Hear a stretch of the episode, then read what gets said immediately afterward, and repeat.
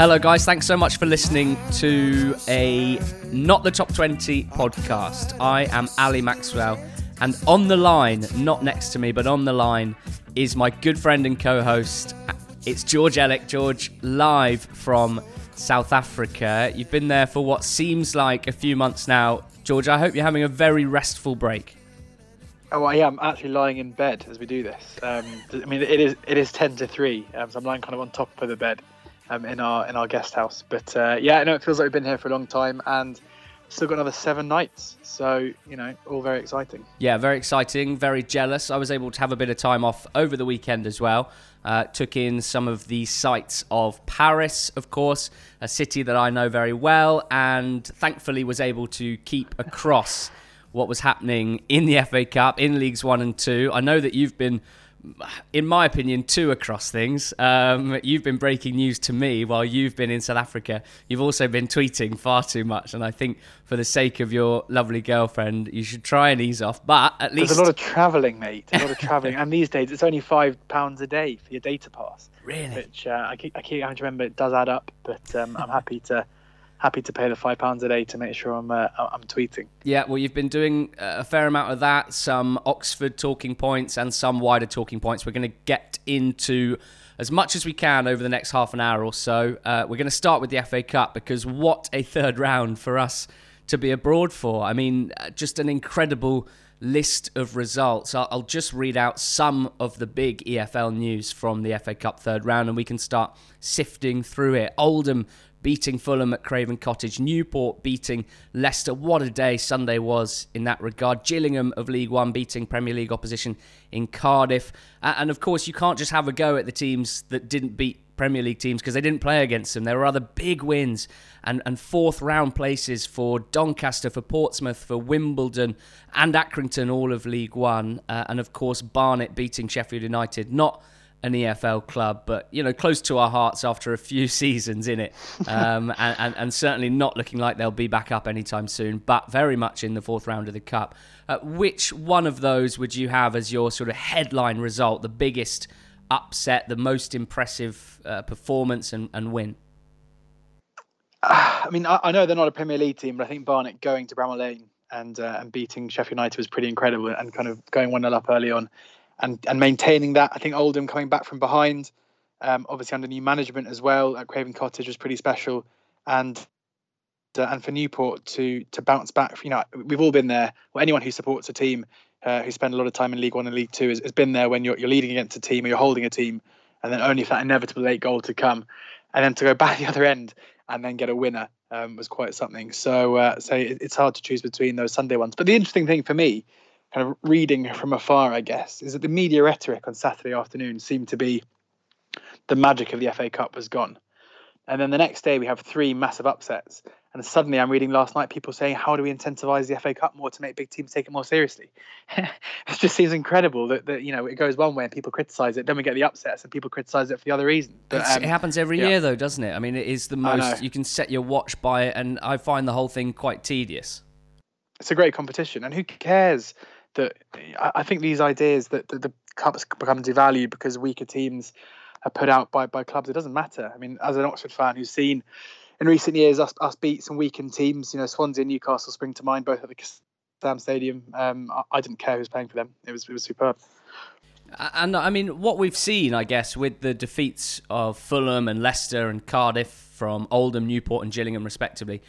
And again, I I desperately try and avoid just going uh, going too serious every time the FA Cup third round comes along and trying to look into it too much. Of course, it, it, it's just it, it is what it is. But in terms of those games and and how even they were, uh, I mean, and and I suppose Barnet at Sheffield United as well. When these bigger teams play their fringe players, uh, what we're seeing now is that despite uh, um, still having the edge in terms of quality, clearly, and and um, and all that sort of stuff. What we're seeing now is that teams in League One and League Two, um, their first teams who are match fit and understanding the system that they're playing in, they're now more than capable of taking the game to a fringe side from the Premier League, uh, and in Sheffield United's case, from the Championship. Players who on paper, it still looks like a massive mismatch, even if it's one team's first 11 playing against the, the reserves. And, and that was something that I definitely took away. I mean, all of the teams that, that caused an upsets, and some of them who didn't make it, they all just played fantastically well. And I think that speaks to the, the improvement of the teams in these leagues. And we've often spoken about it, and it, and it happens slowly over time. But even just since we've been doing the podcast, I think in the three years that we've been doing it, the the quality and the diversity of the systems that these League One and League Two teams specifically can play um, is hugely welcome, and and it's a it's a warning to to any team really who thinks well this is a great chance to give the uh, the fringe players some game time. Because as we're seeing these guys for whatever reason they're not motivated. They don't think of it. Well, I can't speak for all of them. It doesn't seem like a lot of these fringe players of Premier League teams see this as a chance to break into the first team, and maybe it isn't, to be honest. But that's the rhetoric that the managers always come out with, and more often than not, it seems like they they just don't turn up. Well, and they can definitely damage their chances as well. I mean, you look at what Chris Wilder said about his Sheffield United team after the game, saying that he couldn't see any of them breaking into the first team. And given that you know Kieran Dowell's just joined the club and played centre midfield, um, you've got to be pretty concerned if you're him because he started the game. Um, and a couple of the teams as well. I mean, on, on the line of what you're talking about, Blackpool um, obviously went down to, to Arsenal, but in terms of the, the, actual play itself, performed admirably. I think Jay Spearing completed something like the third or fourth most passes of anyone on the pitch. Yeah. And the same can be said of Reading at Old Trafford, who I think, from what I read, again, I only saw snippets of the game. Uh, Manchester United had less possession in that game than they've had in any other one of Ole Gunnar Solskjaer's games, which just shows that it's not the one-sided um, you know exhibition game that you maybe would expect. Yeah, it's it's brilliant. It's uh, yeah, it's great, and it's one of the reasons why we keep banging the drum for EFL teams, uh, and uh, and we'll continue to do so. Cannot wait for the fourth round draw. I did just want to, to double down on what we said because aside from the the big upsets, the ones that led match of the day and uh, on on both days, which is fantastic to see. Um, but Doncaster winning away at Preston, Pompey winning away at Norwich.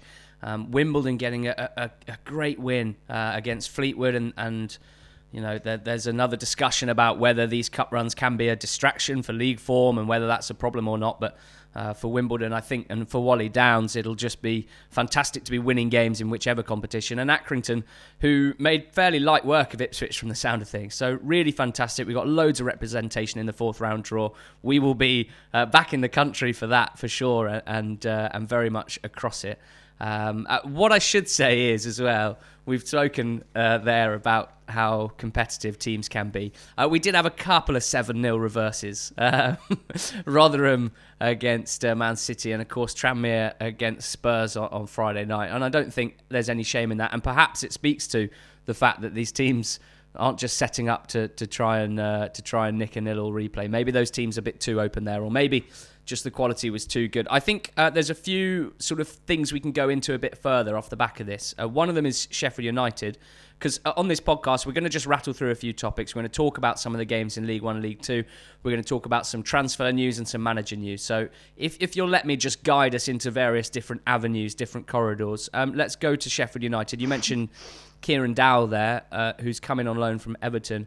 A lot of excitement around uh, around his loan signing and, and just something a bit different. He offers that threat from the edge of the box from long range with his left foot, probably play in the in the number 10 role, could play in central midfield in games they expect to dominate. Um, but they also signed Gary Madine uh, on loan, I believe it is, from Cardiff.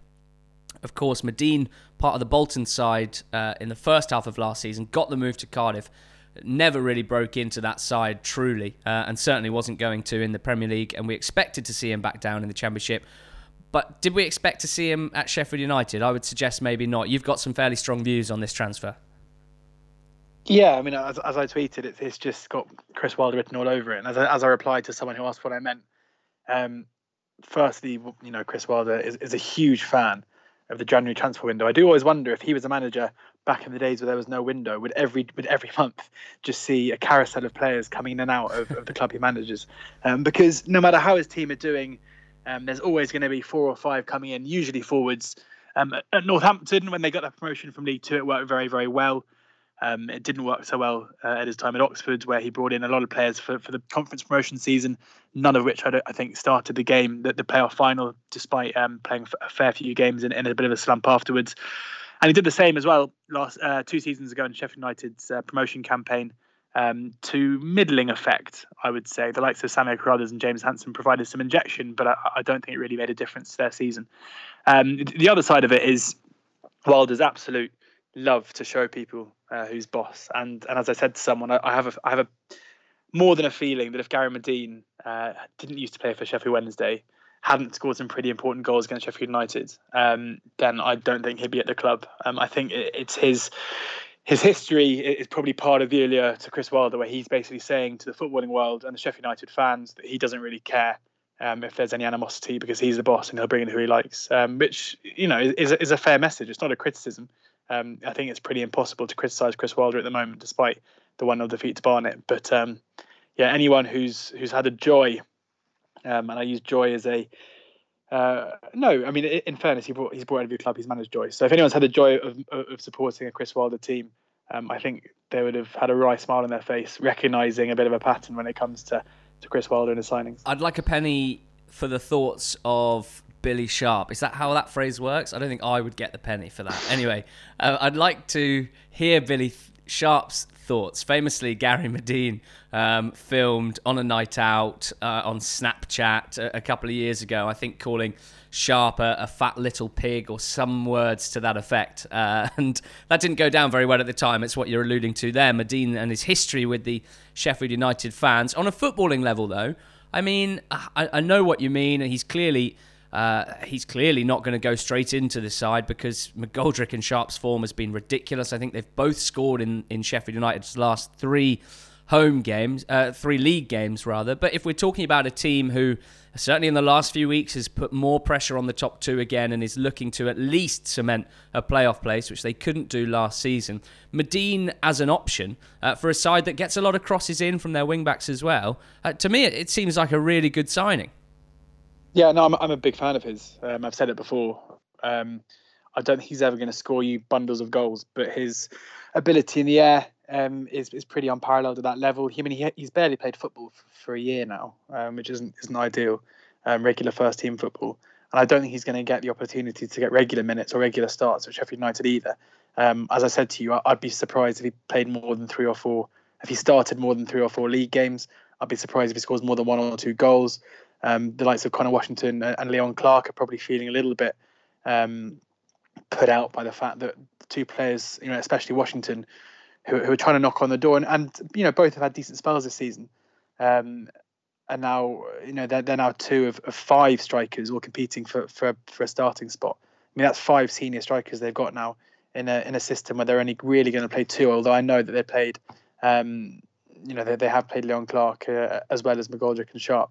It just seems like it, it, it's stockpiling. He does offer something different, um, but I, I I'd be I mean, as a fan of of Gary Madine's, I would be surprised if we're looking back um, at this signing as being the one that secured promotion to the Premier League for, for Sheffield United. A couple of other tangents from the FA Cup stuff. Um, if Cardiff are looking for a target man uh, to replace Gary Madine. They saw Tom Eaves in full flow on the weekend, uh, and, and he played a big role in that uh, upset at Priestfield. I'm being slightly flippant, of course, but Eaves proving time and time again that uh, while, as we've said, he is not. Um, on his game 100% of the time, but when he is, uh, he can cause any defense problems. And it's not just his size and his hold up play as well, but he's got good feet. He's he's got half decent pace for a big man as well, and uh, really, really impressive assist for Car- uh, for Gillingham's winning goal. Shane Ferguson, I wanted to give a shout out to. Millwall beating Hull at home was certainly not one of the eye-catching results of the round, but uh, Ferguson scored two fantastic goals. One curled in from the edge of the box after taking a corner that was played back to him. He ran across the box and curled it in, and then scored a free kick as well. So certainly the sort of underrated player of the round, and what a wonderful left foot he has, and, and done very well to to stay part of this Millwall team. I think there are a lot of people that thought he was the, the sort of player who might start being eased out by Neil Harris, but uh, he's battling to keep his place. Newport County um, last year they beat. Leeds in the third round. Of course, they, they took Spurs to a replay as well. So uh, under Michael Flynn, just building this this unbelievable relationship with the FA Cup and and uh, FA Cup ties and big games and big results at Rodney Parade, uh, including in his first half season when he kept them up on final day. They seem to be a bit of a regularity now. And just to touch on Oldham, uh, the winning goal scored by Callum Lang. uh, we're going to talk more about loanees and how they are really dominating this transfer window so far. But Lang, on loan from Wigan, a fantastic young player who did it last season at uh, Morecambe, is doing it this season with Oldham. They were terrified about losing him, but he, he has committed for the rest of the season. Wigan have allowed Oldham to keep him. The Latics lending their player to the Latics for the full season, and he scored the winner. He's a fantastic player and a massive boon for Oldham. But Sam Surridge is a really interesting case, isn't he? George, another on loan striker. It does look like he will play or has played his last game for Fulham. And I know that he's someone you'd love to see pulling on uh, the yellow of Oxford. Yeah, he is. Interestingly, as as we've been talking, um, and the Oxford Mail have run a story about Karl Robinson being at the game yesterday to watch him, where um, you know Robinson has, in, in football manager terms, has, has, definitely declared his interest by saying that he's a player they'd love to bring in. So no secrets there. But amazingly, uh, when asked if Oxford would have a striker in for tomorrow night's um, Checkatrade Trophy game, he came out with this line. So try and translate this. We know we're not going to play tomorrow night without anybody.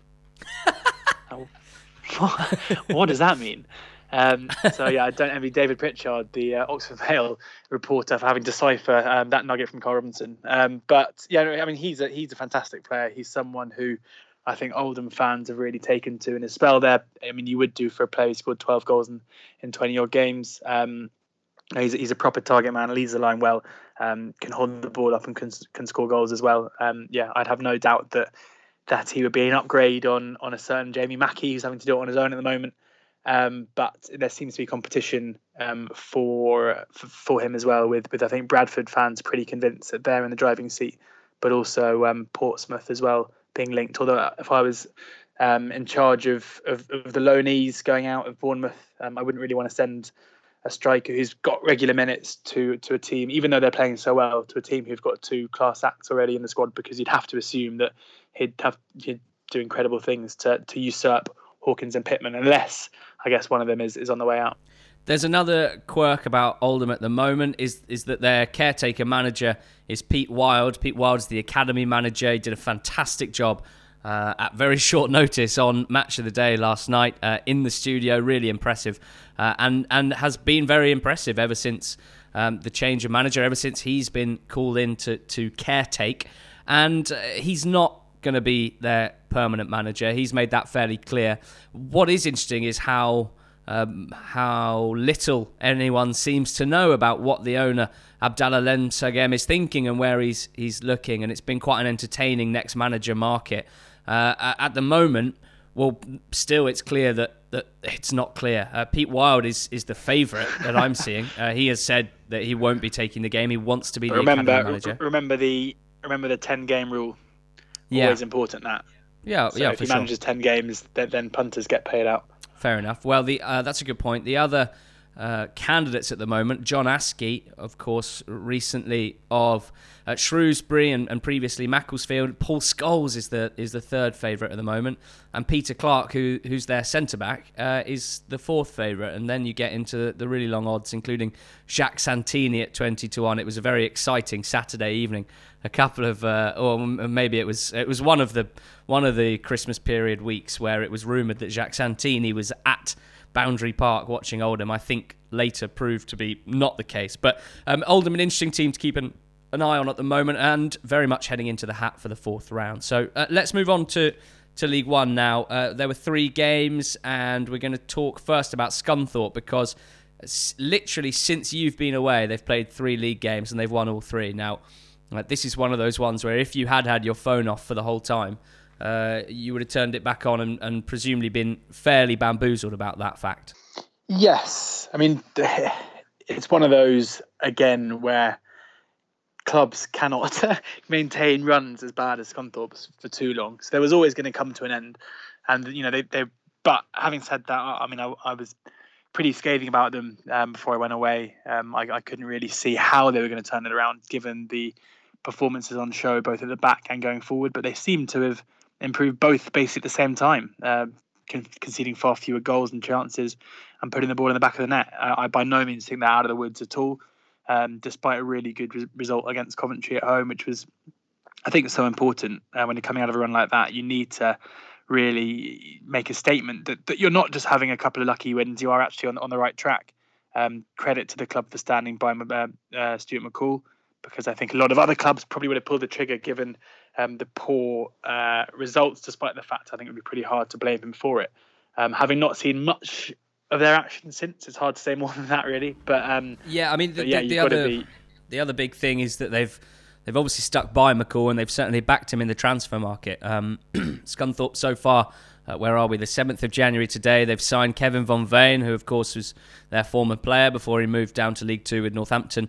Uh, Tony McMahon, uh, an Oxford uh, signing from Oxford, the right back, Adam Hammill, who spent the first half of the season at St Mirren but knows the level very well and has had a good first half of the year at St Mirren in a struggling team, and two centre backs. This could be crucial, I think, for Scunthorpe uh, going forward. Byron Webster on loan from Millwall and Harrison McGahey from Rochdale. Rochdale, uh, another interesting team we'll touch on in a second, have lost two of their key players already in January uh, in a month where they have conceded, or rather in their last three games, they've conceded 13 goals and scored none. So there's there's plenty to worry about when it comes to Rochdale, and perhaps they will be one of the teams that falls into this relegation battle because there seem to be quite a few teams in it who, who aren't just rolling over, who aren't folding, but, but actually starting to pick up some points. Bristol Rovers, another team. Interestingly, with Scunthorpe, uh, and credit to their chairman, uh, who's taken a leaf out of the Sunderland owner's book and uh, went on the Iron Brew podcast. It was very open, very honest. I think that went down very, very well. That sort of openness from an owner, we know, and we've spoken about it before. Of course, the fans enjoy that, and of course, the fans respect that, and of course, it's a good thing to do uh, as long as as long as you've got you know, uh, as long as you've got some sense to say the right things. Um, and he's done that. What's interesting is that Scunthorpe over the last few years, of course, they've been towards the top of League One. They've been challenging in the playoffs the last few seasons, and they've always had uh, a, a, wage bill uh, really quite elevated, quite high compared to their revenue, compared to the money that they bring into the club. I think the suggestion was that over the summer. Um, it, it was more or less a case of the wage bill kind of needs to drop um, because it, it, you know whether it was unsustainable, whether it was just too high, I'm not exactly sure. So it's now interesting to see that the threat of relegation to League Two, which surely they didn't think was on the cards after a playoff um, appearance, is now such that that well to the naked eye with five signings in, in the first week of January, um, it's very much you know we'll do whatever we can to stay in this division. So that'll be an interesting one to which, watch. Which, but, which is incredibly dangerous as well because you know if you if you if you spend all that money and then suddenly you, you do get relegated, then it's going to be pretty tough to a clear the deadwood and, and b be you know a sustainable League Two team, given that you're making signings that are that are high end for League One level. Yeah, yeah, plenty of teams who can uh, who can give them first hand knowledge, first hand experience of that. Uh, mention Rochdale there. I don't think there's too much to add than the pure facts. Uh, Cannon to Portsmouth, McGahey to Scunthorpe. Uh, they've lost 4 0, 4 0, and 5 0. Um, not in that order, but in their last few games, including a couple of home defeats in there. The, the latest to Burton, who played them off the park. But I think this is very much a case of while we do want to give some credit to Burton and we wish them all the best this week against Man City, um, this is a case of being really concerned for Rochdale. Uh, and just, George, in terms of the wider League One relegation picture, I mean, it's just they should be terrified, shouldn't they? In, 18th, you you can speak as someone whose team is very much in the relegation zone. Uh, it seems like there's a lot of teams in there who are who are picking up. Well, that's exactly right. I mean, that's the, the huge issue is that when we've mentioned Scunthorpe, I mean Bradford um, are a team who who are, you have to say now are in a forced position. I mean, the turnaround's been absolutely incredible, but I mean, there's no way they're the 21st um, best team or the fourth worst team, I should say, in League One on the current form. Not a chance. So you'd have to ha- have a pretty confident um, shout that they're going to pull away from it fairly quickly. Uh, Bristol Rovers on the march as well since sacking Darrell Clarke, which not many of us saw. That's one I'd probably be less worried about. Um, and I think that we're going to talk about that in a sec about what it means in terms of the managerial um, change there. Uh, Plymouth picking up a win at home against Oxford, winning 3 0 is going to boost their confidence. It's, it's so open. And again, you, I'm still looking up towards um, Walsall, um, even Wycombe, who are on 32 points, who are just five points clear of it. And, you, have got to think that they're they're well amongst it at the moment. And pretty much every team in there is either feeling good with a new manager Um, feel like they're one or two signings away, like your, like yourself in Oxford and probably Plymouth as well, maybe Wimbledon, like they're one or two signings away from, from lifting up the table, and uh, and ultimately there's still four slots up for grabs. So that that is going to be a really um, terrifying, really, but fascinating thing for us to track over the next few months, the second half of the season. Charlton drew with Sunderland uh, towards the top end. Charlton are now fourth. Uh, Barnsley, uh, one point behind them, have two games in hand, and, and Sunderland are in third. They're four points ahead of Charlton with two games in hand, and just the one game in hand now over Luton, who are one point above them, uh, and Portsmouth, who are six points above them. Th- this was a very even game, and I think. Um, uh, nothing necessarily new to say about Sunderland. They they started the game fantastically. The first half hour they looked really really good, but certainly I think it's fair to say that Charlton had the better chances to win the game, having levelled early in the second half. So again, the question is um, how uh, how are Sunderland not able at the moment to put together a, a whole game's worth of, of, a, of a top, top performance? Um, and will that change uh, as we have, uh, what is it, five months still, four months left of the season? Um, so, uh, as I've said, not much to add there. What there is with regards to Sunderland uh, is a, a, an update on the Josh Maja contract situation. And you have to say that that should be quite key to the rest of their season. He's still a player, I, I believe there are some Sunderland fans that um, still have some question marks about him, but th- the goals speak for themselves. Uh, but it's not all good news. His contract's up in the summer. Uh, of course, they wanted to get one signed. Stewart Donald, uh, many people would have seen this over the weekend, but Stewart Donald essentially saying that having heard from the manager Jack Ross that Josh Maja sought him out specifically to tell him he did want to sign his contract. Uh, the next day, he got a call from Sky. Uh, who had been told that he won't sign, uh, and, essentially the suggestion is that his agent has decided that Maja should not sign for Sunderland and then told Sky rather than tell the club. So a bit of a messy situation, not at all what they what they need. And really, it's and also worth worth maybe pointing out that one of the new, um, you know, one of the Sunderland board members made his uh, made his career in PR. So there's probably, you know, there's no way that they're gonna let Josh Maja go and, and suggest that it was. Um, that it was Josh Maja's decision to not sign the contract. That's what I'll say. It's worth taking all this with a pinch of salt, is all I mean. Yeah, of course, of course. Um, the, the, from a footballing point of view, it's an issue. Charlie Wyke is back from injury. Uh, I think that generally. Uh, Sunderland fans are still quite positive about Wyke, and I'm certainly not knocking him as a player. I have said from the start that if Wyke's arrival back into the team were to come at the expense of Maja, I, I personally wouldn't agree with that. Um, and of course, he's a fantastic target man uh, and a fantastic um, yeah, target for that attack. But if you're a team that has the technical quality, the technical advantage in every game that you play, really, uh, is that the way you want to go? Uh, I'm not so sure. But Char- Charlton, let's talk about them. They had a fantastic second half.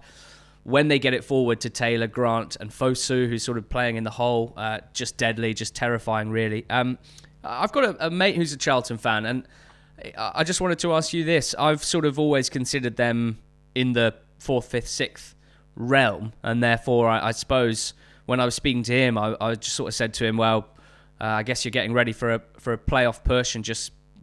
getting ready for that over the next 20 games. Uh, he said, no, absolutely not. He's feeling very bullish about this Charlton side. Feels like generally they've they've got a lot more to give. So I guess my question to you is: Do you think there's any chance that Charlton could uh, stage a, a, bit of an assault on the automatics and make this a, a yeah, five, I mean, a six, five, seven, five horse race? It's, it's not out of the question, is it? I, I still am, am fairly um, comfortable in my assessment that Portsmouth and, and Luton are, are, are, quite clearly the two best teams in the league. Um, I, I, think a huge game for Charlton's coming up this weekend. I mean, they'll be.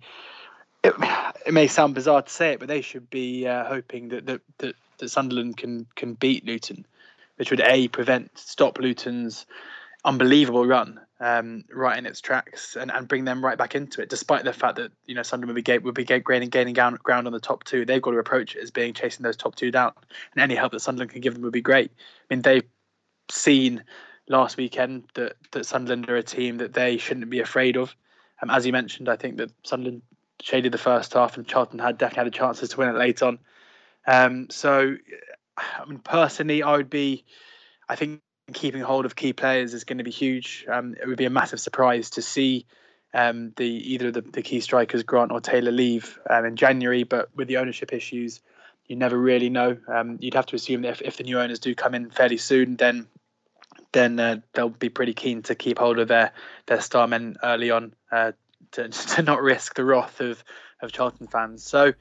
I mean, I, I, we, have both heard a, f- a few murmurings, haven't we, in the last few days that yeah. a, a, an ownership an ownership change could be close, um, which would be which would be fascinating, which would be interesting to see how that would transform the club off the field and see how much that would bleed onto it. Um, it I mean, as f- the footballing side of the club, as clubs go in a situation like they have between the owners and the fans, I mean, I can't think of many people apart from funnily enough, Gary Bowyer at Blackpool, uh, many people who have managed to do as, as good a job as Lee Bowyer uh, and Johnny Jackson have done at Charlton to keep everything Definitely. on the straight and narrow on the pitch.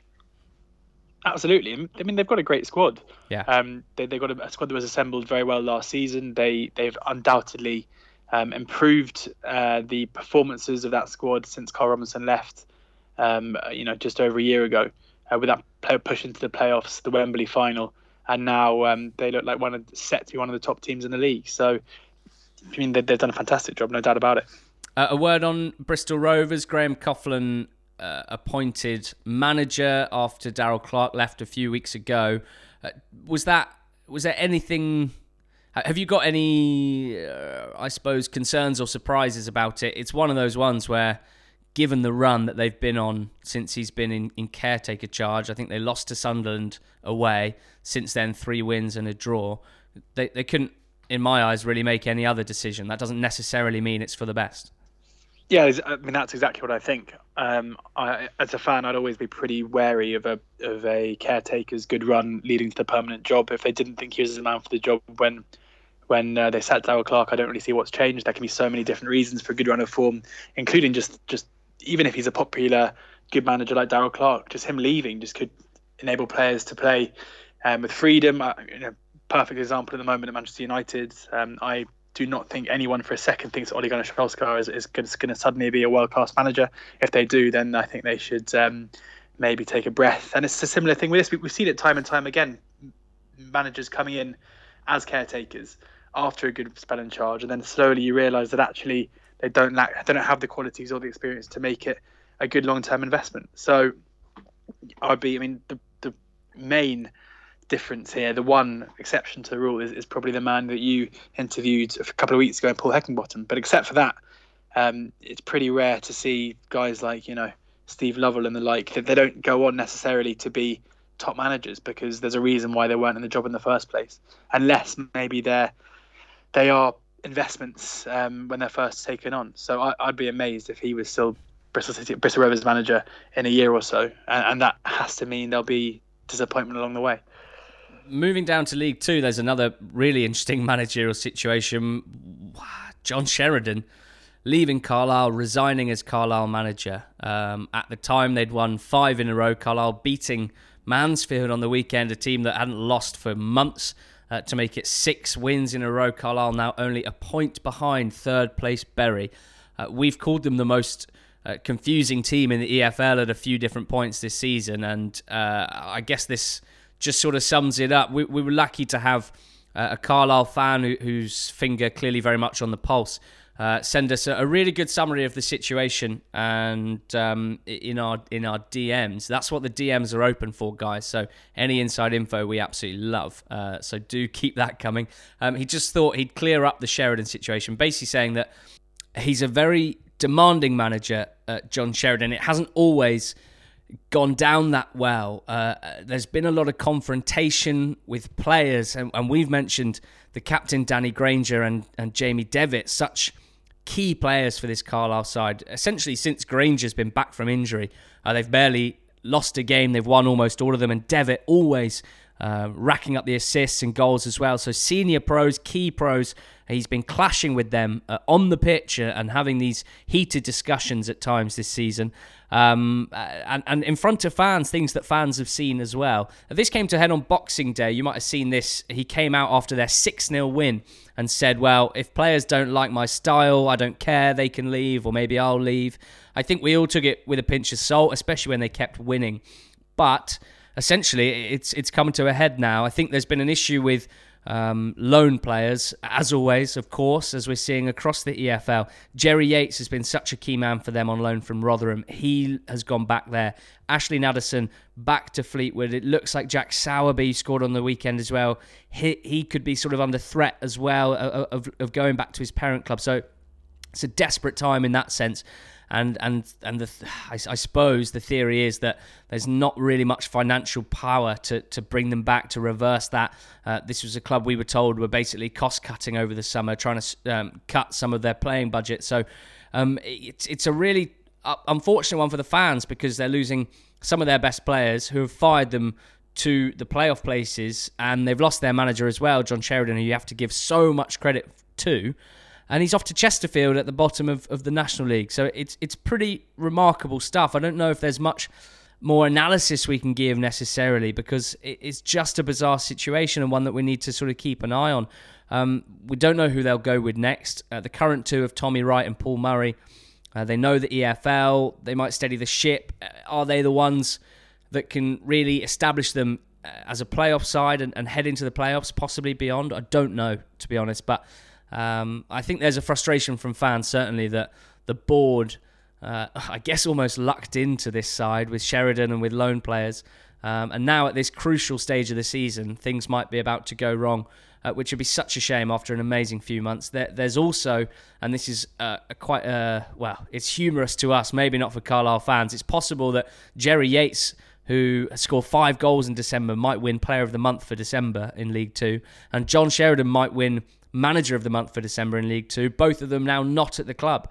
Uh, if they do win those awards, they won't even be there. So that would be uh, quite something. And, and the situation is just bizarre. John Sheridan's never really struck me as a particularly ambitious manager. He seems to flit from um, kind of similar clubs to similar clubs fairly often. And I think for him, um, I, I, guess he's probably um, being paid a, a, similar salary to what he was on at Carlisle, probably more given the fact he jumped ship. He's joining a massive club at their lowest ebb. Um, I say massive in, in you know rel- rel- relative terms, I guess, but know, a big club for that level. And to be honest, it can't get much worse. And it's it's a fairly cushy job where there's no real expectation this season beyond just just staying up, and then next season he can have a go at, at one better. So I think for him, um, it, it, shows a, a, bit of a crippling lack of ambition, but at the same time, yeah, it's, it's not the worst job to go into.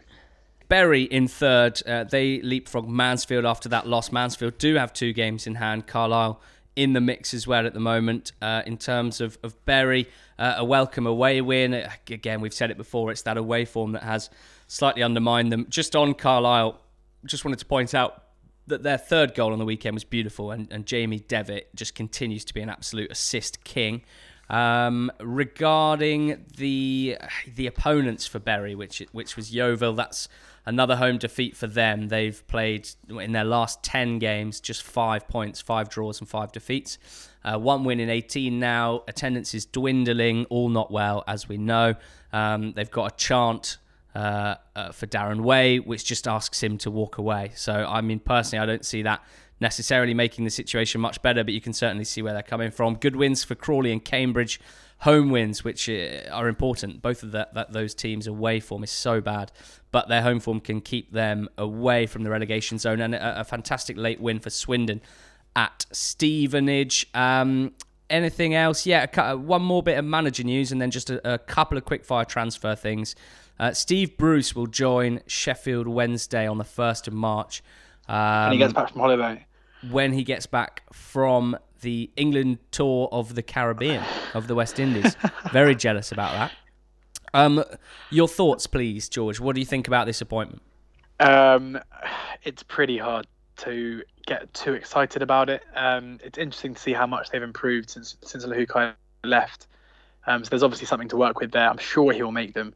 Um, he, he will, you know, just keep at least keep the decent run going to, to secure mid-table mediocrity this season. Um, but if I was a Sheffield Wednesday fan, I'd be hoping for a more progressive appointment than, than Steve Bruce, um, especially given his Sheffield United links as well.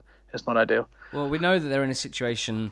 Uh, well, we know, we think they're in a situation where there will have to be further uh, slashing of the budget, the playing budget, uh, uh in order to comply with FFP regulations over the next year or so.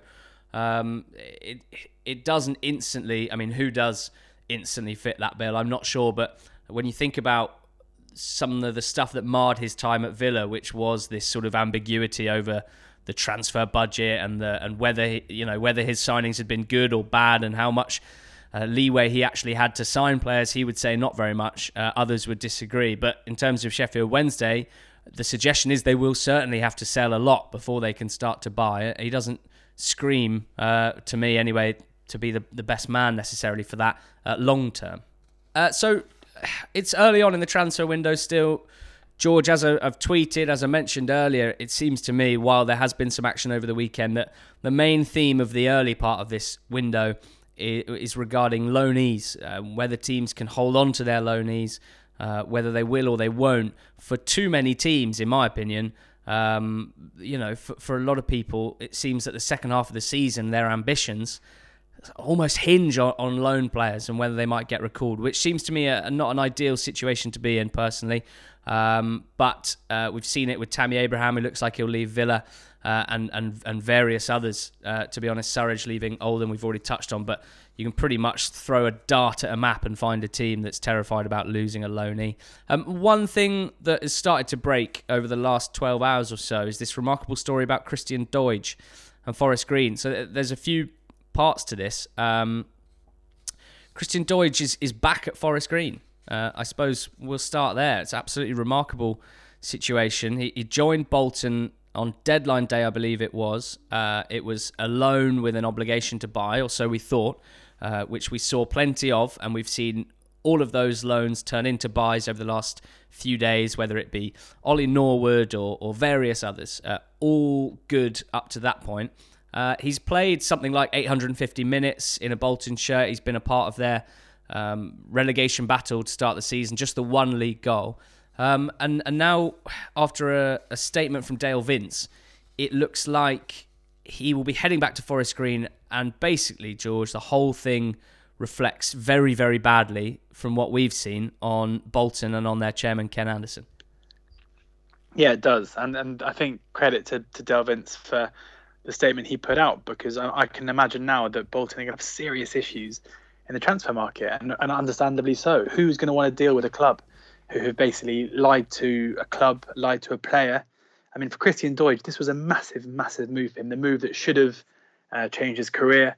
Um, his one league goal, you saw the reaction, uh, the late goal. He went absolutely bananas for him. This was, you know, the, the dream move to, to catapult him into into another level of football, and he's now back at Forest Green. Um, his stock is, is is lower, undoubtedly, because um, you look at what's happened in the past half a season. He couldn't get into a, into a struggling Bolton team, um, and he, and he hasn't scored goals, despite the fact that he is, in my view, one of the best strikers in League Two. Um, it sounds, and I'm sure it will be the case, that he is going to, um, you know, stay at Forest Green for the season. They've got a chance of promotion. Uh, we've said time and time again that um, they need a striker. when, when we were saying guess guess who it'll be, I don't think either of us could have uh, pumped for, for Christian Doidge being the one to replace Christian Doidge. So I mean, in a weird um, way, Forest Green. Certainly, the fans. I don't know about the owner because it was rumored to be up up to almost a million pounds the transfer fee, but they're kind of thrilled in this bizarre situation. But it sets such a dangerous precedent. I mean, the FA are going to have to act here to, to ensure that in future um, there's a you know you, you have to um, agree something. You know, if there's a future fee involved, you cannot just at the end of the, the loan deal just you know just reject that. Um, it's pretty annoying for, for those like me who who back Doidge top League Two goal scorer because um, because I'm pretty sure he's about to score a hatful for the next uh, couple of months. But um, yeah, yeah, I mean they've terrible. also signed um, Shawn McCoulsky as well, Forest Green, who's a um, someone that we saw in League Two in Newport, uh, someone that we yeah. know can uh, be on the end of chances at this level. So all of a sudden Forest Green just uh, just leveled up. I think it's fair to say. You mentioned uh, the impact on Doidge, and I think that that is arguably the most important part of this. Um, uh, I've read that Doidge had uprooted his family and bought a property up near Bolton in order to. To, to, to settle there and to focus on football for Bolton. So the whole thing really does leave a, a nasty taste in the mouth. In the Forest Green statement, I think the most important part really was uh, Dale Vince saying it became clear to us that Bolton entered into a contract to loan and then buy Christian last August without the means to honour it and perhaps the intention to do so as well. They haven't even paid his wages for the last four months. We have. Uh, Bolton, yeah. in reply, said nothing but we are disappointed to read the statement as the club has been in dialogue with Mr. Vince and Forest Green Rovers over this situation. So, you know, they, have been in dialogue, mate. I don't know why everyone's getting so so wound up about it all. um, yeah, an interesting developing situation. One we'll keep an eye on. We're not going to go too big on transfers because there's just so much going on at the moment. Preston have been busy, um, and I'm not sure that I think their their transfer business takes them necessarily to the next level. But that's something we can get into another time. George, in the meantime, have a lovely time in sunny South Africa. We'll talk again Thanks, with a, a betting show later on in the week. Yes, perfect. Speak then.